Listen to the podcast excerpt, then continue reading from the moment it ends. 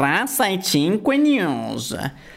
Se ai prossimi mondiali di Leger, cross country, mountain bike, mi dici punta su un atleta, io andrei secco su Andrei Cink, Cecoslovacchia. Perché questo nome è un po' fuori dagli schemi? Vabbè, non proprio fuori dagli schemi, visto che nella stagione scorsa non è riuscito a vincere una prova di Coppa del Mondo, ma era sempre a battagliare, sempre, quasi sempre a podio, insieme all'altro dominatore del 2021, Mattias Flukinger. Ho detto Andrei Cink perché si sta allenando veramente bene. È da parecchie settimane che è a Livigno, solo nel mese di giugno ha totalizzato 35.000 metri di dislivello. Ha fatto in tempo a girare con vari atleti, con Zen Stibar, con Cooper, con Matthew Van Der Poel e nei suoi occhi ho visto l'occhio della tigre, non della cernia, eh.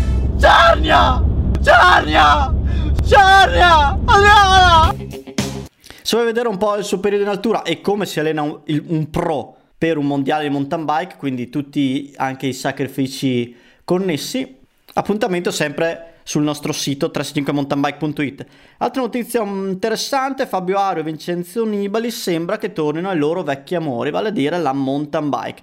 Ricordiamo che Fabio Aru nel 2008 è stato riserva ai mondiali MTB in Val di Sole, mondiali vinti da Peter Sagan nella categoria juniores. E nella stessa annata è stato convocato in maglia azzurra agli europei MTB e ai mondiali di Treviso di ciclocross. Dopo questa bella annata, il passaggio poi tra gli under 23 l'ha fatto, l'ha compiuto su strada e poi da lì è stata una bellissima carriera fino ai primi anni del professionismo dove si è tolto anche la soddisfazione di vincere tappe alla Vuelta e fare un secondo al Giro d'Italia.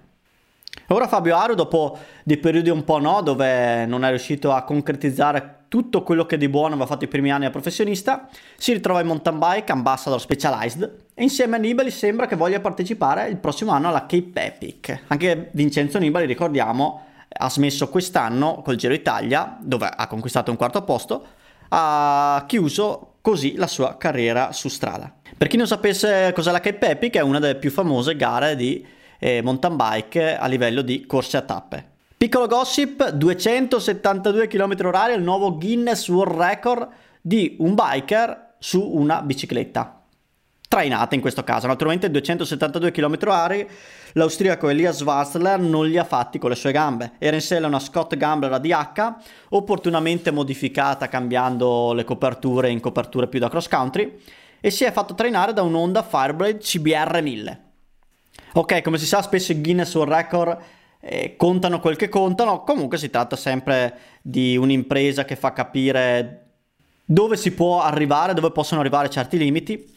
Però tengo a precisare che il record di velocità non trainato è stato conquistato nel 2017 da Max Stuckl, austriaco manager del team di Coppa del Mondo MS Mondraker, che su una montagna al deserto cileno di Atacama ha raggiunto i 167 km/h. Ultimissima chicca, made in Italy, Giovanna Bonazzi, campionessa del mondo del 91 e 93, detiene ancora il record di velocità sulla neve alla velocità di 158 km/h, conquistato a Mammoth Mountain in America nel 1996. Grande Joe. E per finire, Canazei si sono svolte l'Enduro World Series. Italiani non molto in spolvero, ha tenuto alto la bandiera Martino Frue tra i master che ha conquistato una bellissima vittoria Martino, che dovrebbe essere uno specialista cross country, si diretta anche nell'enduro e direi ha buonissimi risultati. Migliore degli italiani maschile Tommaso Francardo, che comunque ha portato a casa un 37 posto dignitoso. Peccato per Gloria Scarsi, solo diciottesima, vittima anche di una caduta che l'ha resa un po' dolorante per tutto il resto della gara.